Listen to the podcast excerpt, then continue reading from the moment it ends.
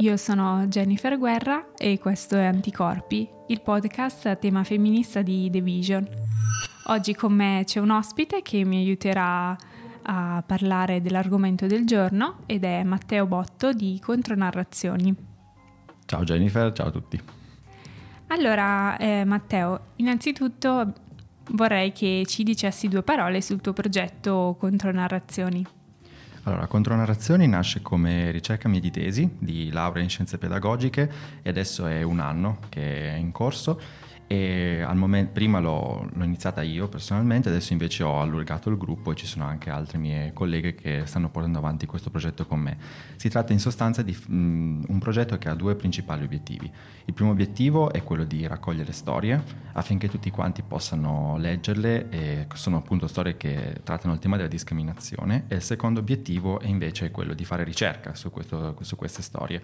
perché um, l'intento che mi ha fatto nascere la voglia di fare questa ricerca è il, um, innanzitutto aver vissuto io stesso episodi di discriminazione, quindi mi hanno portato a interrogarmi molto su questa parola, dato che molto spesso nel dibattito pubblico non sappiamo effettivamente ancora definirlo bene come fenomeno e nella percezione delle persone non è ancora chiaro. E soprattutto poi andare a vedere effettivamente se i vissuti degli altri corrispondevano in qualche modo a quello che io sentivo. E in sostanza quello che ho potuto vedere adesso, che questi primi risultati sono stati pubblicati già, giusto l'altro giorno, sulle prime 50 storie, è il vedere che praticamente questo, questo, questo, questa parola, dietro questa parola che noi definiamo molto bene nei nostri vocabolari, c'è in realtà un mondo incredibile, perché per esempio per quanto riguarda le storie raccolte finora, potremmo avere per esempio l'episodio di una ragazza che mi ha raccontato che nella gita scolastica si è sentita discriminata perché non ha potuto partecipare siccome non aveva almeno la media del 7 e abbiamo anche invece un'altra storia in cui per esempio c'è una donna che mi ha raccontato quasi un, un, un tentato stupro da parte di un uomo. Quindi di conseguenza non sappiamo ancora bene nella percezione delle persone, ripeto, quello che è la discriminazione, però l'intento appunto, come dicevo prima, è anche quello che ho elencato per primo, sia far sì che le persone lo leggano, perché come ben sappiamo mh, dalla lettura anche psicologica sul, sul campo, noi sappiamo che quando noi fruiamo delle narrazioni, delle storie, delle persone che noi consideriamo come membri di outgroup, cioè nostri, del nostro gruppo, quindi per esempio penso a persone migranti, penso a persone con un orientamento sessuale diverso dal nostro, noi riusciamo a riconoscerle maggiormente come umane nel momento in cui entriamo in contatto empatico con loro. Infatti ci sono un sacco di studi che lo dicono, uno per esempio è quello di Leyens che ha riconosciuto che mettendo nella stessa stanza eh, studenti belga e spagnoli, intervistandoli ha riconosciuto che gli studenti spagnoli per esempio riconoscevano emozioni primarie sia a loro che a quelli degli studenti belga, quindi emozioni tipo paura, come potrebbe anche essere la gioia, eccetera. E invece le emozioni secondarie, che sono quelle che caratterizzano maggiormente il nostro status di umano, come potrebbero essere la gelosia il pensiero astratto, eccetera, invece sono caratteristiche che non riconoscevano gli studenti dell'altro, dell'altro gruppo, idem gli studenti belga. Quindi di conseguenza poi come ci insegna anche Volpato, che è una, ricerca, una professoressa qua che insegna a Milano, docente di psicologia sociale, noi riusciamo a decostruire stereotipi e pregiudizi che abbiamo su una determinata persona nel momento in cui ci entriamo appunto empaticamente in contatto. Quindi questo è il motivo per cui io non ho voluto far sì che questa ricerca rimanesse solo con delle storie disponibili su un paper. Volevo anche che fossero, rispettando tutte le leggi della privacy, ovviamente, anche disponibili online, in anonimo o meno. E quindi uh, le, cioè, le, il fatto che tu abbia trasformato la tua tesi di laurea alla fine eh, in un progetto ha comunque un'applicazione pratica perché tu volevi appunto che le persone potessero leggere queste storie. E um, come hai scelto le storie, come le hai raccolte? Innanzitutto, come ogni laureando che fa una tesi empirica, va da amici e parenti, poi piano piano in realtà col fatto che le storie poi venivano pubblicate online, venivano magari persone che commentavano e molto spesso le persone commentano con i loro vissuti stessi. Quindi di conseguenza a me adesso infatti basta semplicemente contattare queste persone chiedere se vogliono partecipare molto spesso mi dicono di sì e quindi adesso questo è il principale canale con cui io raccolgo storie. Quindi avete anche appunto diciamo candidature spontanee? Anche sì, sì, infatti mi è già capitato che via mail mi arrivassero storie spontaneamente perché poi persone conoscono il progetto, vogliono partecipare e mandano la loro storia.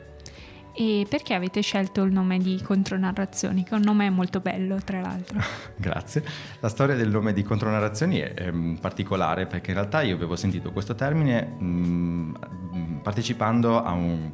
un, corso di formazione per volontari da CGay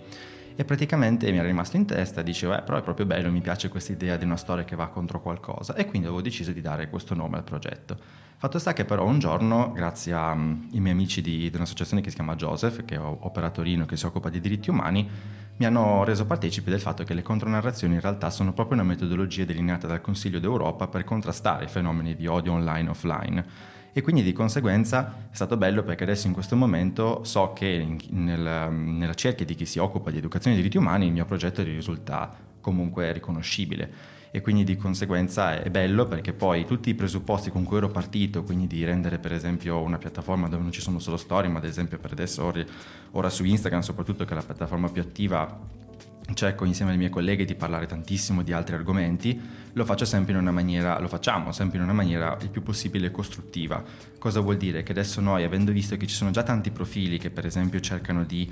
um, mettere in luce, come giusto che sia, ciò che non funziona, vedesi per esempio l'ennesimo tweet di Salvini che dice cose, l'intento era invece di dire ok, noi siamo già pieni di queste informazioni, purtroppo sappiamo cosa non funziona, proviamo a vedere cosa succede se noi cambiamo modalità. E quindi di conseguenza tutto ciò di cui parliamo è sostanzialmente quello di ciò che funziona tendenzialmente oppure, oppure, cercare di parlare nella maniera più neutra possibile. Devo dire che finora comunque ha avuto una grande accoglienza da parte di tutti quanti questo modo di,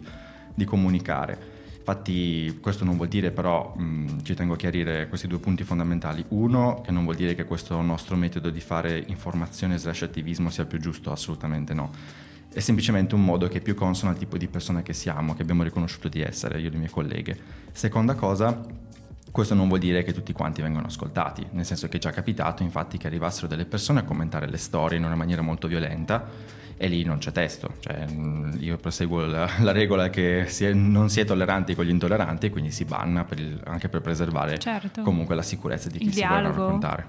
Certamente. E tra le storie che avete raccolto avete storie di, di discriminazione, ma avete anche storie di uh, come, come, direbbe Mauro Gancitano, uh, fioritura personale, cioè di persone che vanno al di là delle, delle discriminazioni che hanno subito o che scoprono dentro di sé proprio a partire da queste discriminazioni un potere, una capacità di, di superarle. Sì, sì, ci sono, infatti è sempre bello poi riuscire a, a, vedere che poi pubblicandole sono quelle che poi maggiormente ricevono poi reaction, nel senso che ispirano molto. Cioè, per esempio, mi ricordo che la, una storia di quelle raccontate, tra, mh, mm, che soprattutto da, da, Sara, che sarà su Instagram, Sara Sara il sangue di drago, è una di quelle che ha ispirato di più perché lei ha raccontato la sua storia con la disprassia di quante discriminazioni abbia vissuto a scuola, purtroppo per questo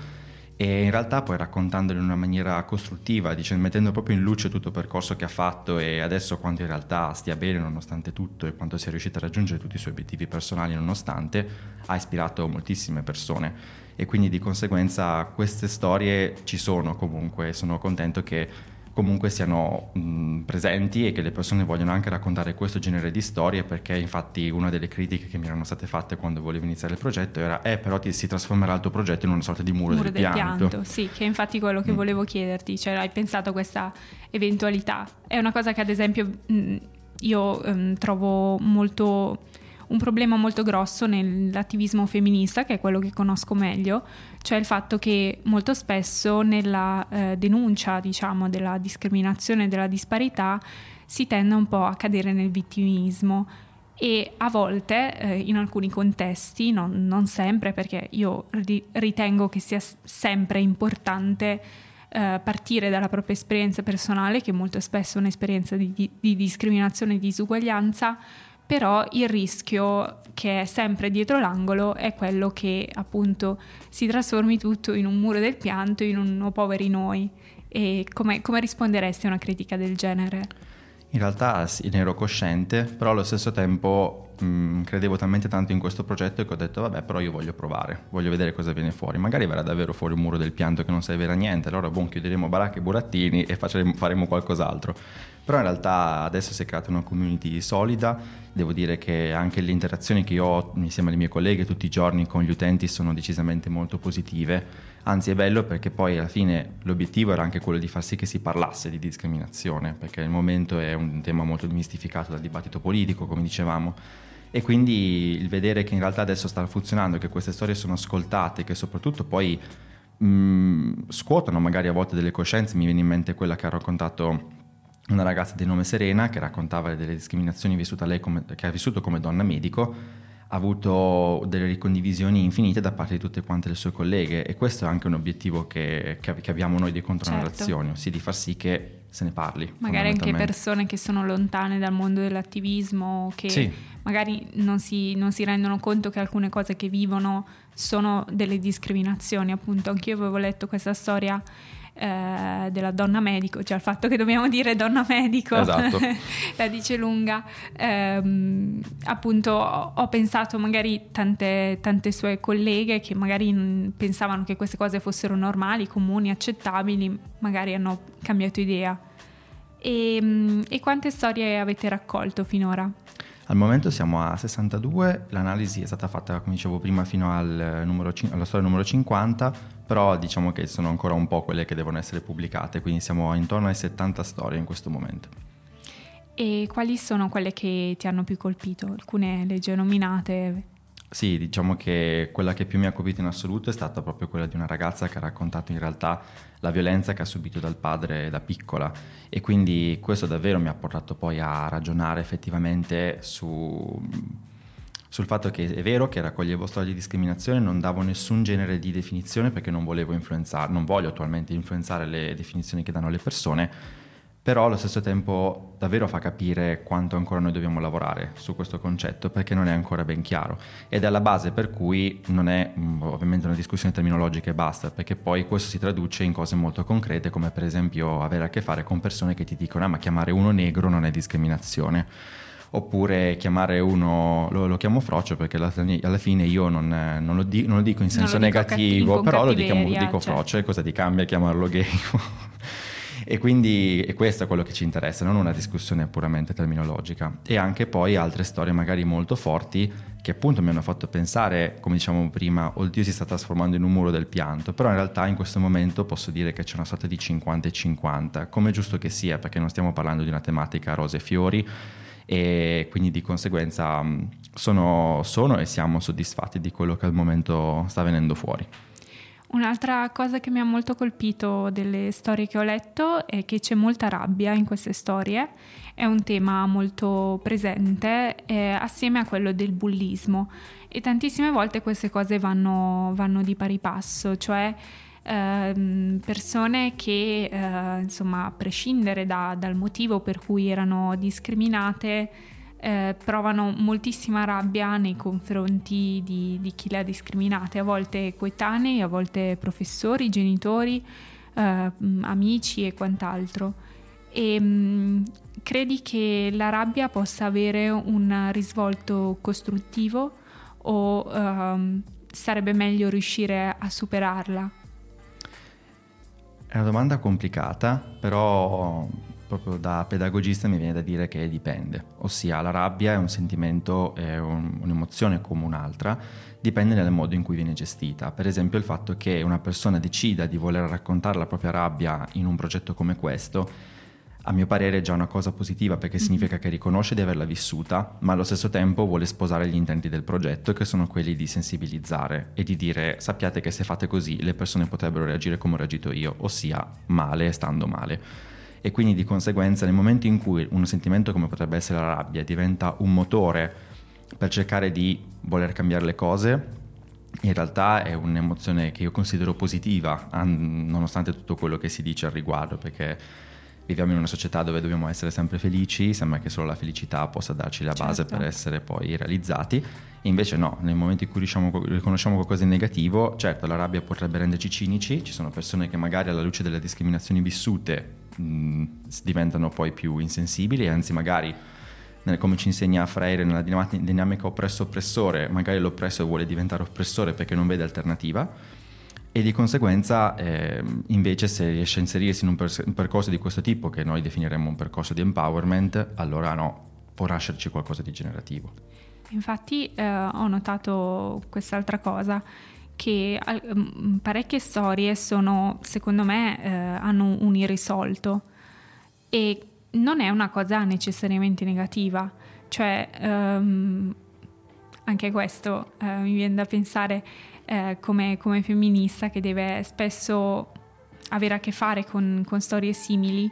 c'è un po' quest'idea per cui chi non supera la discriminazione è debole, sia chi non reagisce, penso, non so, a una molestia per strada,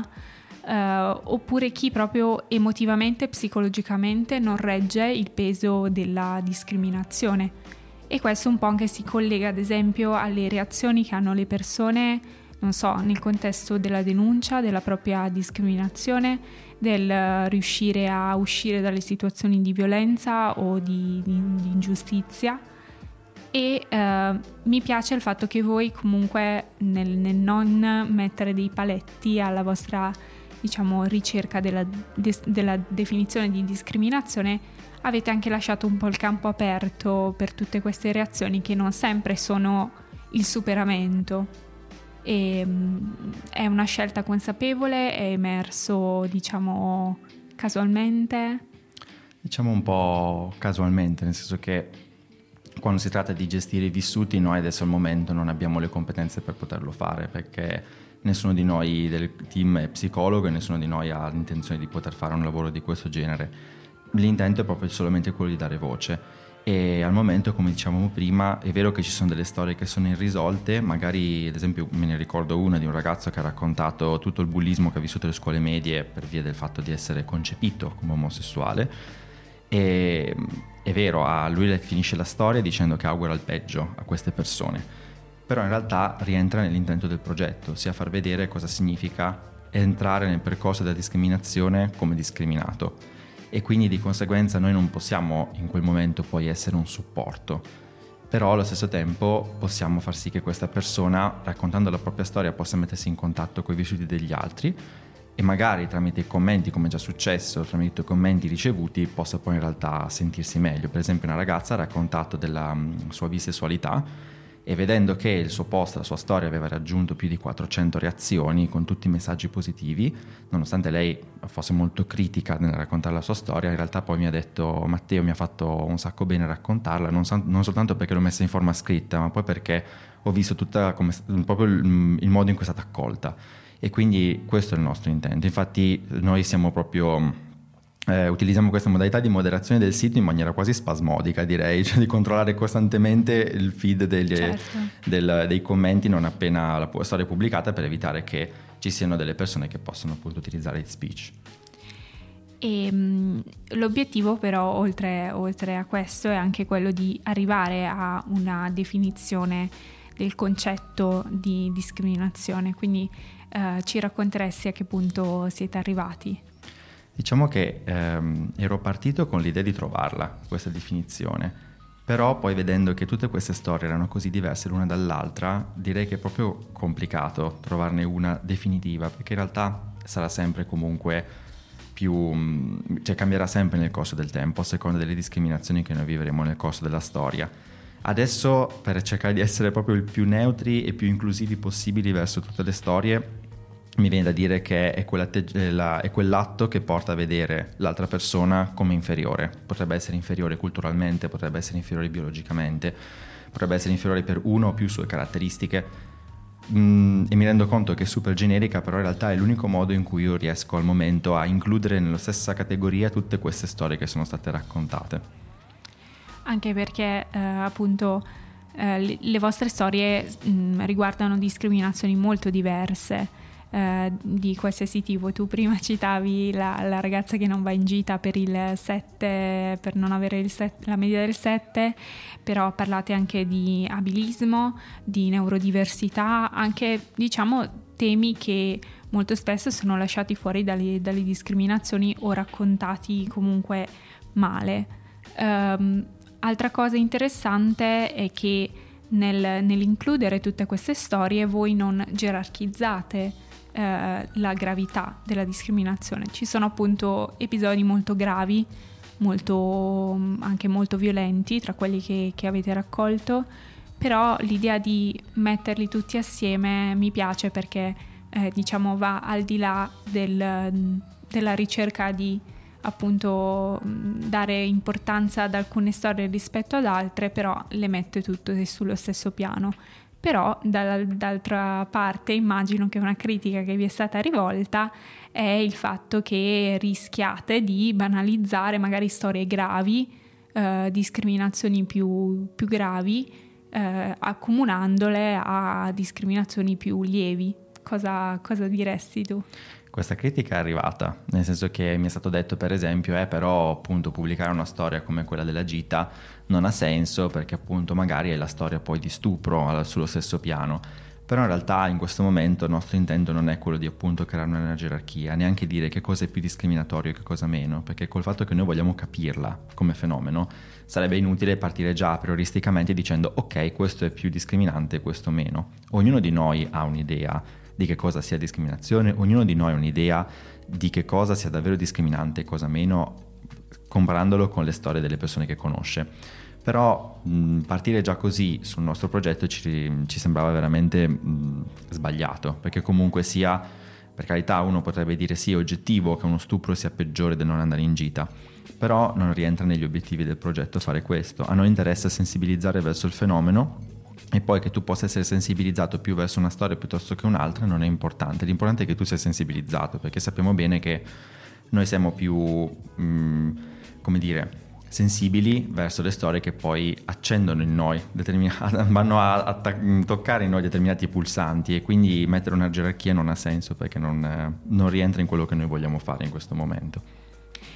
Um, diciamo anche perché in questo caso ci sono degli studi autorevoli come eh, la piramide dell'odio mm-hmm. che tu mi hai fornito, di cui io sì. non, non, conoscevo nulla, in realtà lo ammetto. Eh, che ehm, è una delle relazioni più complete sui fenomeni d'odio in Italia e do qualche dato per chi ci ascolta. Si riporta che circa il 40% delle persone LGBT e circa il 30% dei migranti ha subito almeno una volta una discriminazione nella propria vita e per quanto riguarda le, le discriminazioni di genere, basti dire che il 37% delle donne è stata almeno una volta discriminata al lavoro e il 44% mentre lo cercava. Un'altra mh, considerazione che, che mh, ho fatto mentre leggevo le storie di contronarrazioni è, um, questa, mh, è questa qui. Eh, possiamo considerare cioè quando parliamo di discriminazione nel nostro immaginario comune, pensiamo a una, uno svantaggio che ci viene, diciamo, fatto da, da qualcun altro, ci viene imposto, ma eh, in questo caso possiamo considerare la violenza, proprio parlo di eh, violenza fisica in questo caso, una forma di discriminazione. Cioè l'idea, ehm, adesso non vorrei che la domanda risultasse troppo contorta, però ehm, come diciamo distinguere la discriminazione tra virgolette istituzionale, ehm, lo svantaggio materiale di una discriminazione dalla violenza fisica, psicologica, verbale che, che viene fatta sia dalle persone che dalle istituzioni? La risposta che mi viene da dare è riflettendo su queste storie, perché per esempio anche nella ricerca che adesso poi che, che è stata pubblic- ho pubblicato sul sito, non metto mai sullo stesso piano violenza e discriminazione, perché io vedo che la violenza è il frutto della discriminazione, mm-hmm. è, un, è, un, atto conseguente. Mm, quindi di conseguenza quando noi andiamo a vedere casi come per esempio nelle storie raccontate ci sono molte mm, violenze fisiche, specialmente verso, nei confronti di uomini omosessuali Mm, questo non vuol dire che la discriminazione sta nell'atto in sé, sta nel pensiero che l'uomo omosessuale ovviamente sia inferiore rispetto all'uomo etero dovuto alla struttura patriarcale in cui ci troviamo e quindi di conseguenza che dà vita a questi gesti che possono essere della, questo, come in questo caso, nella maggior parte dei casi, la violenza fisica oppure anche fenomeni come potrebbero essere di, di, di derisione o comunque di violenza verbale, se non poi anche di esclusione sociale. Però lo vedo come una, due cose che danno uno da vita all'altro Quindi questo è la, quello che ci tengo a ribadire, non, non vorrei che passasse l'idea che noi di Contronarrazione consideriamo tutto sullo stesso piano e grazie a Contronarrazione avete anche creato una community eh, molto solida. Tu prima citavi Instagram dove siete molto, molto attivi e fate un ottimo lavoro di sensibilizzazione e attivismo. Grazie. E, e quindi eh, volevo farti la domanda delle domande di chiunque si occupi di diritti e discriminazione, ovvero attivismo online, attivismo nella vita reale, quali sono i vantaggi, quali gli svantaggi e insomma cosa ti ha portato, cosa ti ha insegnato questa esperienza finora?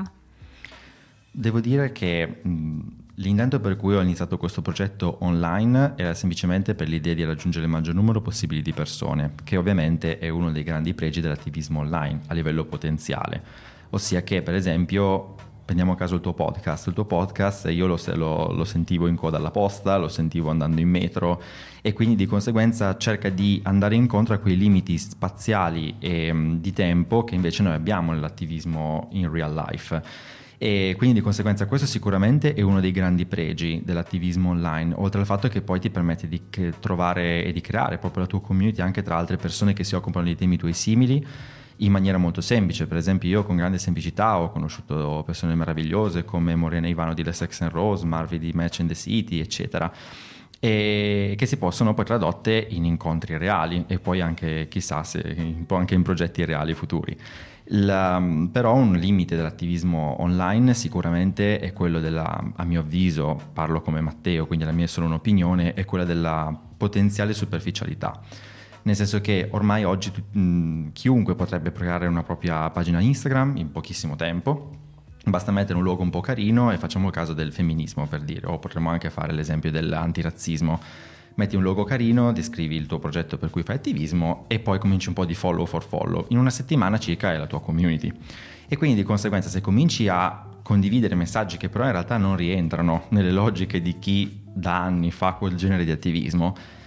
rischi di fare un danno al movimento stesso. Certo. Penso ad esempio a pagine magari femministe che però utilizzano un linguaggio sessista o penso appunto a pagine antirazziste che usano un linguaggio coloniale ancora e quindi questo rischia di fare un danno nel senso che se io che appartengo magari a una zona grigia non so ancora se dare ragione a te o a quelli che discriminano tra virgolette poi sento che però tu non hai coerenza nel tuo messaggio, sarà difficile che verrò a far parte del tuo gruppo o che supporterò la tua causa in generale. Quindi questo sì, assolutamente è un limite grande che vedo, molto più di quello in real life, perché in real life invece magari vai a far parte di organizzazioni che già hanno una storia, penso ad esempio al C-Gay, penso non una di meno, e quindi già lì vedo già più difficile questo limite sì. della superficialità. Quindi questa è un po' la mia, la mia, risposta, infatti questo è il motivo per cui io rientro nel club dei perfezionisti che fanno le storie tre volte prima di pubblicarle, per sempre paura di dire cose sbagliate. E, um, e quindi sì, sicuramente questa è la mia, mi viene a dire la risposta alla tua domanda. Forse anche perché, diciamo, mh, nella vita reale, mm. diciamo, come dicevi tu, forse c'è anche più un, un, una parità, un'orizzontalità per cui eh, magari ci si può confrontare più direttamente su alcune questioni, mentre magari eh, in certe forme dell'attivismo online, penso soprattutto a Instagram, che è l'esempio che hai fatto tu, c'è un po' il rischio che ci sia comunque un'autorità che è autorità, tra virgolette, nel senso il, la persona che gestisce il profilo, che eh, diciamo dall'alto ha una, un potere sulle parole che usa e mi è piaciuto molto il fatto che tu abbia nominato le parole il linguaggio inclusivo perché questo è un limite che ho visto molto spesso anche io in pagine uh, femministe o comunque che, che, ammiccano al femminismo magari uh-huh. anche in maniera molto esplicita e molto passionaria però poi appunto cadono proprio sulle basi e quindi sì, eh. magari hai questo profilo bellissimo, seguito da tantissime persone, poi trovi le immagini che ho scritto vai con l'amica a fare shopping, cioè dico no, cerchiamo di andare un po' oltre un questi po messaggi. Oltre, esatto. E poi un'altra cosa appunto sì. che di- volevo dire, dato che mi hai fatto venire in mente con quello che hai detto, sicuramente c'è questa dinamica dell'autorità, nel senso che io stesso ammetto che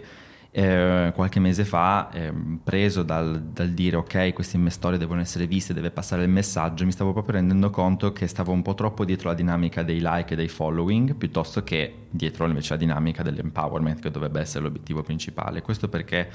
come dicevi giustamente tu, se vai a far parte di un'organizzazione come potrebbe essere Arcigay, è difficile che tu vedi delle grandi gerarchie, mentre invece sul, in, su Instagram tendi a pensare che qualcuno possa essere tanto autorevole tanto il numero dei suoi follower. Certo. E quindi rischi, a mio parere, a volte lo vedo fare da certi profili, rischi di andare più dietro certe logiche di ok, devo guadagnare visibilità mm-hmm. piuttosto che devo far passare un messaggio. Sì. Poi diciamo che secondo me Instagram incoraggia molto questo, sì, eh, questo eh, concetto del mi devo vendere, mm. eh, che cioè, soprattutto al di là de, dei profili personali, delle nostre vite quotidiane personali, penso che questo valga molto per chi uh, ha qualcosa da dire o um, so che questa espressione sarà un po' brutta, però un prodotto da vendere, sì. appunto si cade un po' in questa logica dell'autopromozione del marketing. Magari da parte di profili contro il capitalismo, esatto. questa è la cosa esatto. pesante. Va bene Matteo, io ti ringrazio molto, è stato molto interessante. Grazie a te, grazie a voi. Questo era Matteo Botto di Contronarrazioni. Io sono Jennifer Guerra, avete appena ascoltato Anticorpi.